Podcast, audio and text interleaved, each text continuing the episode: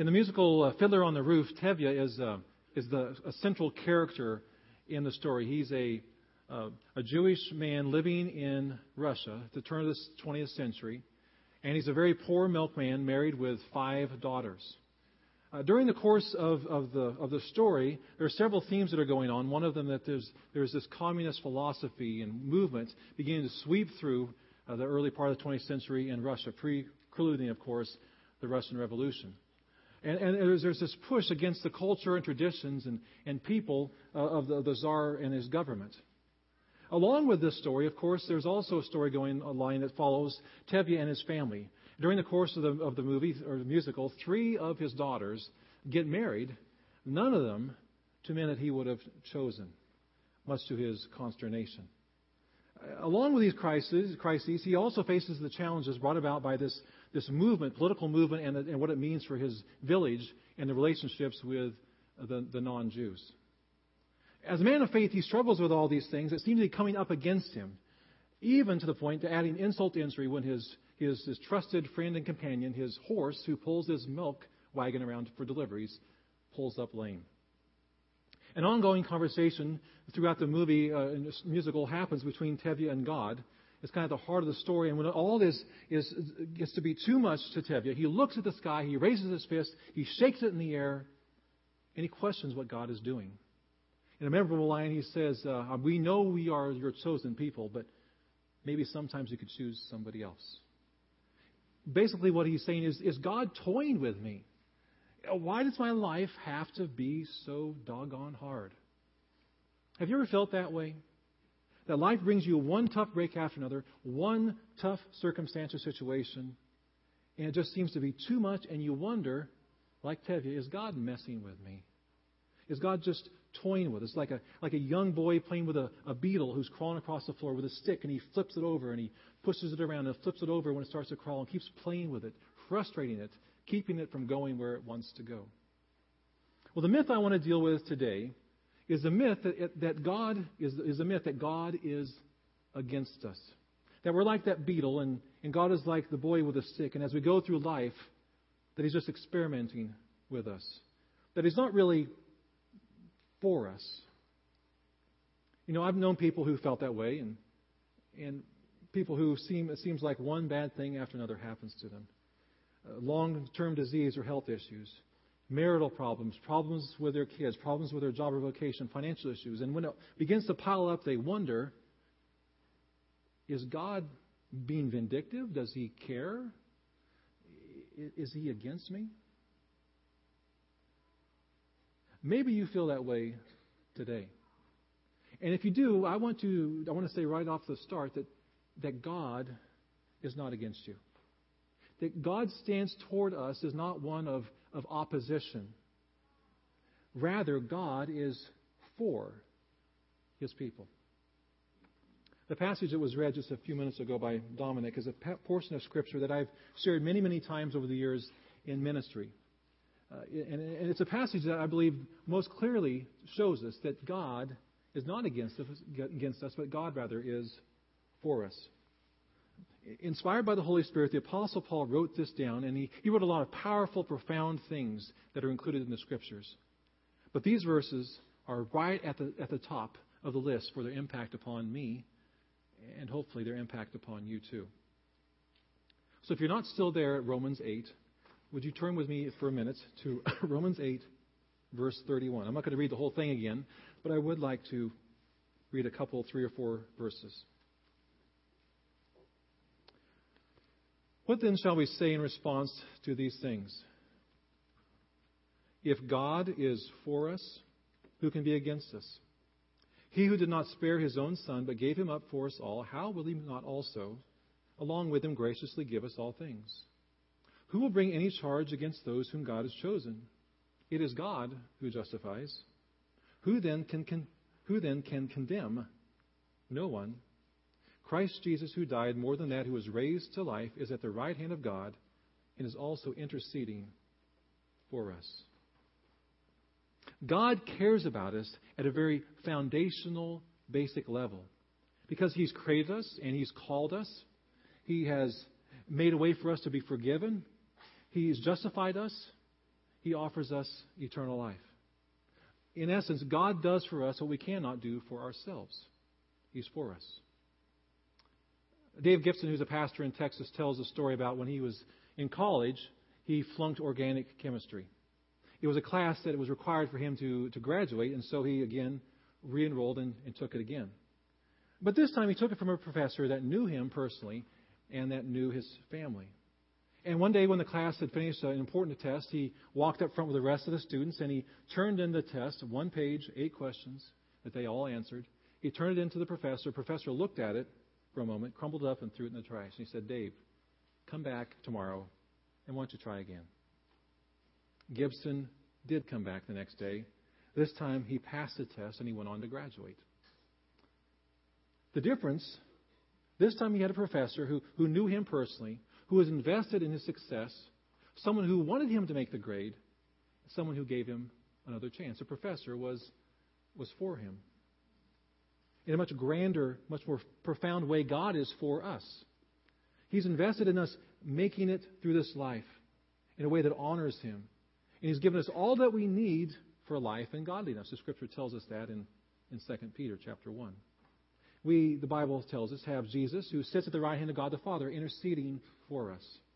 We, the Bible tells us, have the Holy Spirit sent from heaven to help us, to direct us, to encourage us, to shape us, to give us strength. God, the message of the Bible, is for us.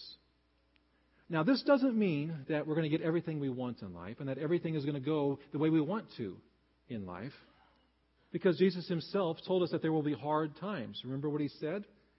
He said, "In this world you will have trouble, but take heart, you have overcome the world." So the statement that God is for us does not mean that there will not be trouble for his people. The fact that God is for us means that we do have everything we need for life and godliness, i.e., we have everything necessary to live our lives in a way that honors God, serves him, and serves others. And the reason we know that we have all things in Christ Jesus is when we turn and look at the cross. Paul tells us, who can be for against us? And he says, in light of all these things, in light of what Jesus Christ has done on the cross for you, don't ever doubt that God is against you. Or don't ever doubt that God is for you. Rather, he is not against you. He is for you. He is for us. So we may ask, if God's for us, then when we look at the world and the life around us, why are there so many tough and hard things? Why all the disease and the pain and the hurt, the relationship problems, the money problems, the health issues? How can a God who is for us allow these things to happen? Why do they happen? About 30 years ago, a man named Rabbi Kushner wrote a book entitled Why Do Bad Things Happen to Good People? It was on the New York Times bestseller list for quite a while. Maybe some of you read that. And in the book, Rabbi Kushner answers the book's title question by writing that God is not powerful enough to stop the bad things in this life. That he's trying really, really hard, but he can't control everything, can't stop bad things from happening to good people. He can't be there for everyone, even including, quote, good people. So Kushner's theological position is that God is finite, that he has limitations.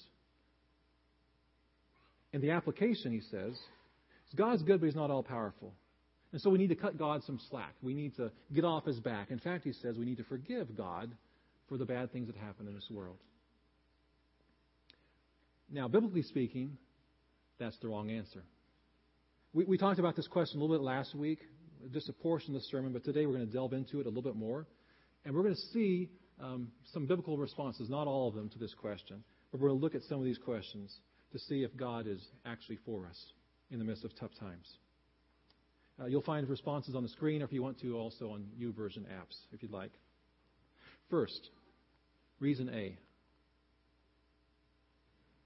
Sometimes we suffer in this world simply because we live in a fallen and sinful world.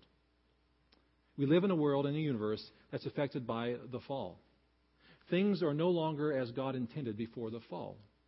The scripture tells us that even nature itself is groaning in bondage. And so what that means for us is that nature and our systems, our culture, our traditions, our societies, our governments, even the way we relate at times, our personalities, they're all fallen. They're all imperfect. They all fall short of what God's intention is for us in our world. And we're in bondage to sin.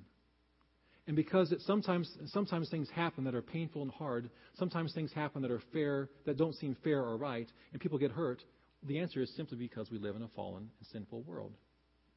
Jesus gives us a classic example of this in Luke chapter 13, verse 4. Jesus is talking about repentance, calling people to repentance. And he, as part of his call to repentance, he tells a story. That it's not a parable. It's a news story and a current event that actually happened in his time. In the story, he talks about, in Luke 13, about this town named Siloam. And it has this tower, this big tower, and the tower fails and it falls. And 18 people who are close to the tower get crushed and they die. And Jesus asked the question, are these 18 the most evil people in the town of Siloam? Jesus answers, no, of course not. These are the 18 people who happened to be standing near the tower when it fell. They just happened to be there. They lived in a fallen world, and in a fallen world, when towers fall, you're killed if you're too close to the tower. In 1964, a massive earthquake hit Anchorage, Alaska, and only 2 people were killed.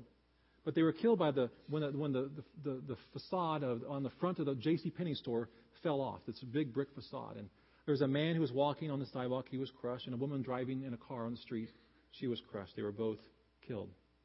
Were they the 2 most evil people in Anchorage? Of course not. They were in a bad place when something bad happened. And that's the kind of universe and world that we live in. And as a person of faith, we need to be able to say, if something like that happens to us or someone we love or know, when something bad happens to good people, that we're going to continue to trust in God. We're going to keep leaning on Him, persevering in our faith, and leaning on God for help and strength and grace. So sometimes bad things happen simply because we live in a fallen world. Reason B. Sometimes we suffer because of the consequences of our own sin and foolishness. Galatians 6, 7, and 8 says this, do not be deceived. God cannot be mocked. A man reaps what he sows. Whoever sows to please their flesh from the flesh will reap destruction. Whoever sows to please the Spirit from the Spirit will reap eternal life. Galatians is simply saying to us, stating a biblical principle that what we sow is what we reap. What we sow is what we get. If I put in carrots, I'm not going to get corn. When I do something foolish or stupid or sinful, it often results in something bad for me. For instance, if you go home today and you want to try a little experiment, take out a metal rake, lay it on the driveway with the tines facing up, and step on it. See what happens. You're going to get whacked in the face, right? If we do something stupid or foolish, there's going to be consequences. If we do something sinful, the consequences may not come right away, but eventually they will come. What we sow is what we will reap. And when these things happen in our lives, when we have hardships, sometimes we need to step back and say, is there anything that I'm doing in my choices that are causing me pain and hardship? D.L. Moody, the great evangelist at the turn of the 20th century, said, I've never had as much trouble with any man as I've had with myself. We are our own worst enemies. Sometimes. Not all the time, but sometimes we suffer as a result of our choices, our own actions, our own attitudes, or our wrong beliefs. Reason C.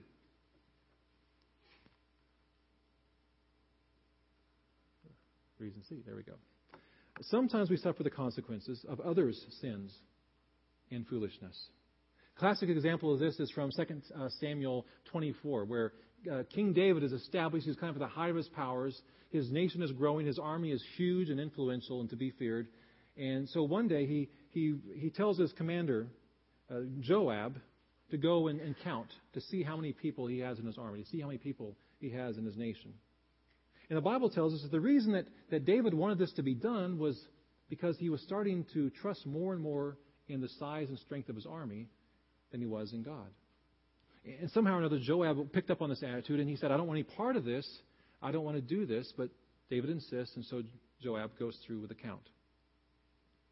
After Joab returns and gives David the count, God says to David, Since you've decided to reject me and my leadership, and since you put your trust now in the number of your people, there's going to be a pestilence in the land, and 70,000 people died.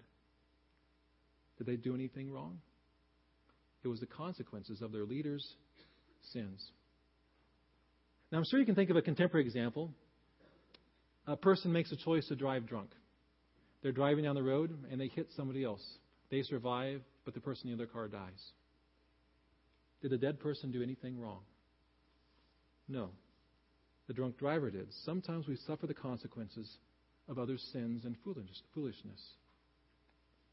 An application for this is that if someone around you or somebody in authority over you does something that's sinful or foolish, and you suffer the consequences, the biggest temptation is what?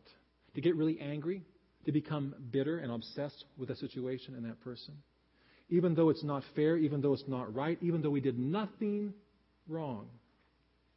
We must avoid the temptation to continue to trust in God instead, and to let Him sort out the things in this world or in the next. Reason D. Sometimes hard things happen because God is trying to test our faith, to justify, to purify it, to prove it, to grow it. Like putting heat upon us to purify, to burn out all the impurities, and to strengthen us, to strengthen our faith. James 1, 2 through 4 says, "Consider it pure joy, my brothers and sisters, whenever you face trials of many kinds, because you know that the testing of your faith produces perseverance. Let perseverance finish its work, so that you may be mature and complete, not lacking anything." You know, throughout our lives, God uses challenges to deepen our faith. When we're 5 years old and heading off to kindergarten for the first time, and we're scared to go without mom and dad, we need to trust God then, don't we? When we're getting a little bit older and we're 25 and getting married, when we're 40 and raising teenagers, when we're middle-aged and facing a career change or financial stress, we're called to trust God. When we're retired, when we're towards the end of our life and our health is failing, we're called to trust God then too. And the trials seem to get harder as we go along. And because of that reason, we need a bigger, better, purer faith. And so God uses the hard things in our lives to grow our faith. And you know, the majority of the people I know who are the most mature in their faith have one common denominator. They've gone through some really difficult situations. Sometimes God uses the hard things in our lives to grow our faith through trials. Reason E. Sometimes hard things happen to us because we need hard things to grow up. That's the way we mature, right? As parents, what's one of the worst things you can do as your kids gets older and they get into some tough situation or trouble? It's to bail them out, right? We can come alongside them. We can encourage them. We can help them. We can pray for them. We can motivate them. We can be there for them. But sometimes the best thing to do is to let them kind of work it out, because it prepares them for when they're on their own. It helps them mature and grow up and persevere, and that's how they develop character, and that's how they develop perseverance. And God does the same thing with us. He wants us to persevere through trials and hard times, to trust in Him so that with His help and His encouragement and the power of the Holy Spirit, we mature and we grow up and we become more like Jesus Christ.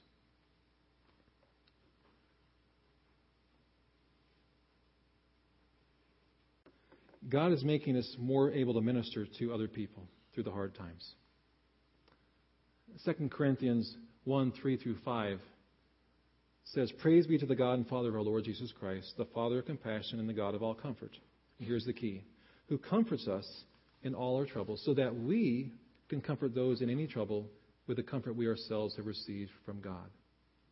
In other words, God is making us better ministers by allowing us to go through hardship. The Bible tells us in Second Peter that we're all a part of the priesthood of believers. That means we're all ministers. We're all called to use our gifts and our talents.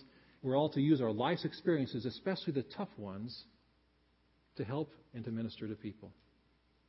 I can think of several personal examples. Many of you know this, but when we were in Canada, our first child was stillborn. That was an incredibly difficult time for us. But there are people who were able to come alongside us and minister to us because they'd been there. They had been through tough circumstances, and they were to offer the comfort to us that they had received from God.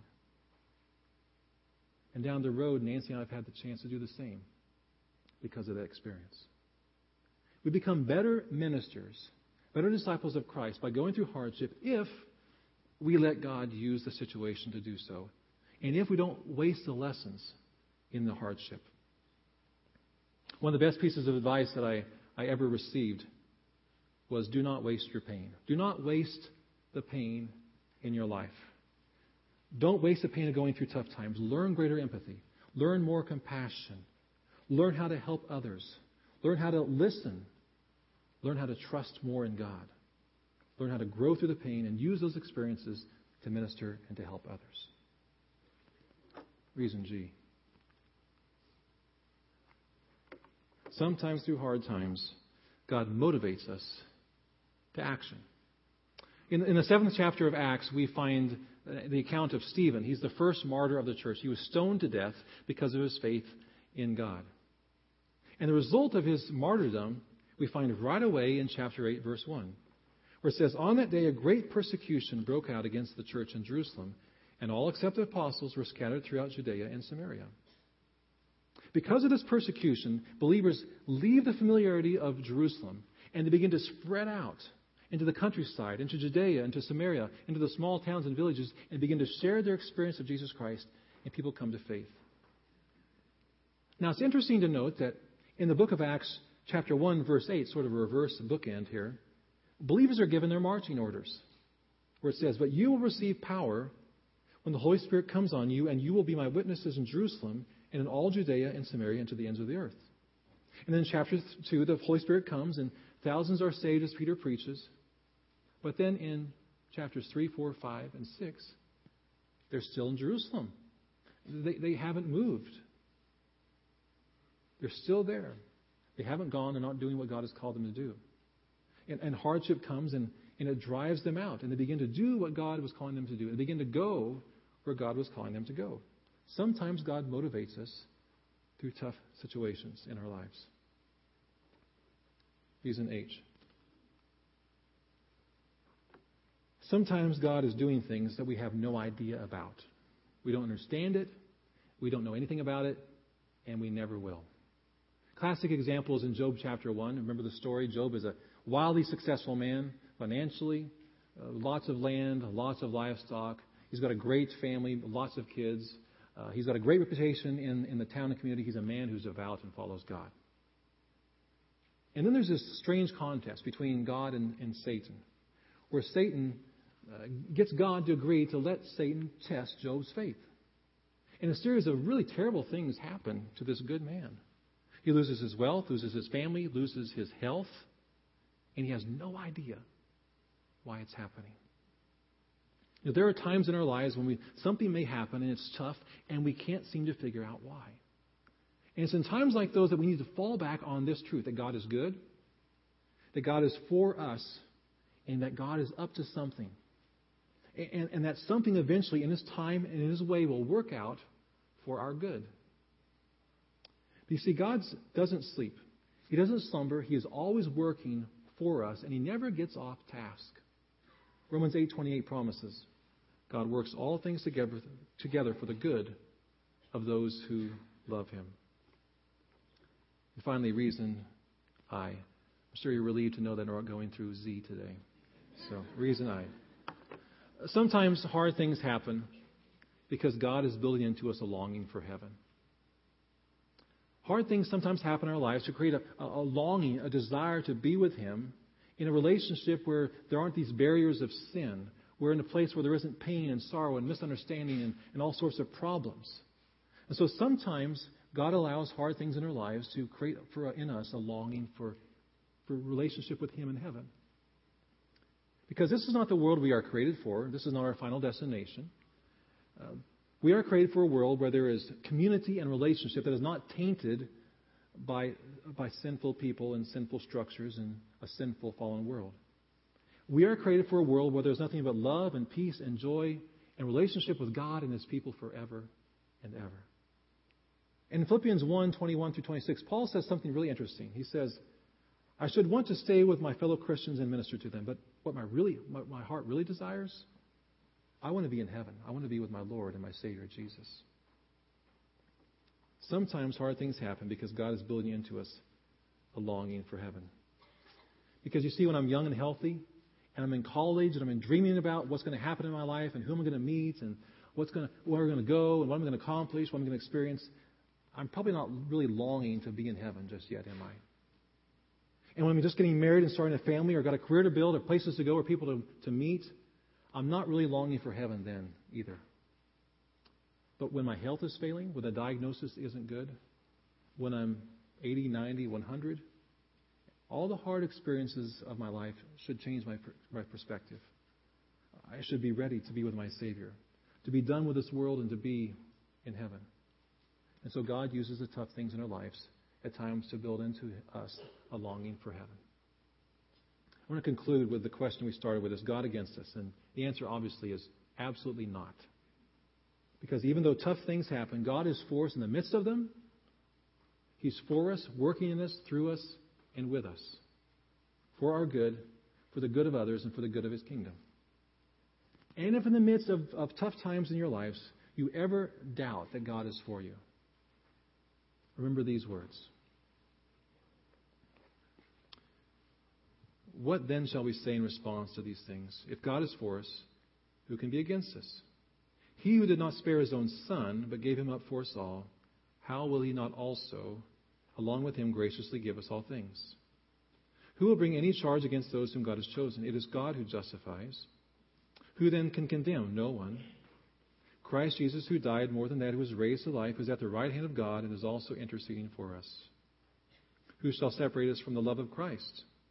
Shall trouble or hardship or persecution or famine or nakedness or danger or sword? As it is written, for your sake we face death all day long. We are considered as sheep to be slaughtered. And then Paul sums things up beautifully here in case we have any doubt at all that God is for us. No, in all these things we are more than conquerors through Him who loved us. For I'm convinced that neither death nor life, neither angels nor demons, neither the present, the future, or any powers, neither height or depth or anything else in all creation, will be able to separate us from the love of God that is in Christ Jesus our Lord. Would you pray with me? Father, we come before You and we thank You for Your word of truth. And we thank You, Lord, as we have seen from Your word, that You are not against us. But rather, Lord, You are passionate, deeply, intentionally, eternally for us. We thank You for the fact that even through tough times, You are working for our good. You are sustaining, You are empowering, You are coming alongside, You are helping us, Lord. We thank You that the ultimate expression of Your being for us is found on the cross. We thank You that You did not hold anything back, but sent Your Son, Jesus Christ, to die for our sin, that we might be forgiven, that we might be made whole, so that we might find that place in heaven that our heart longs for, to be with You and Your people forever and ever. We thank You, Lord, for Your incredible, amazing love.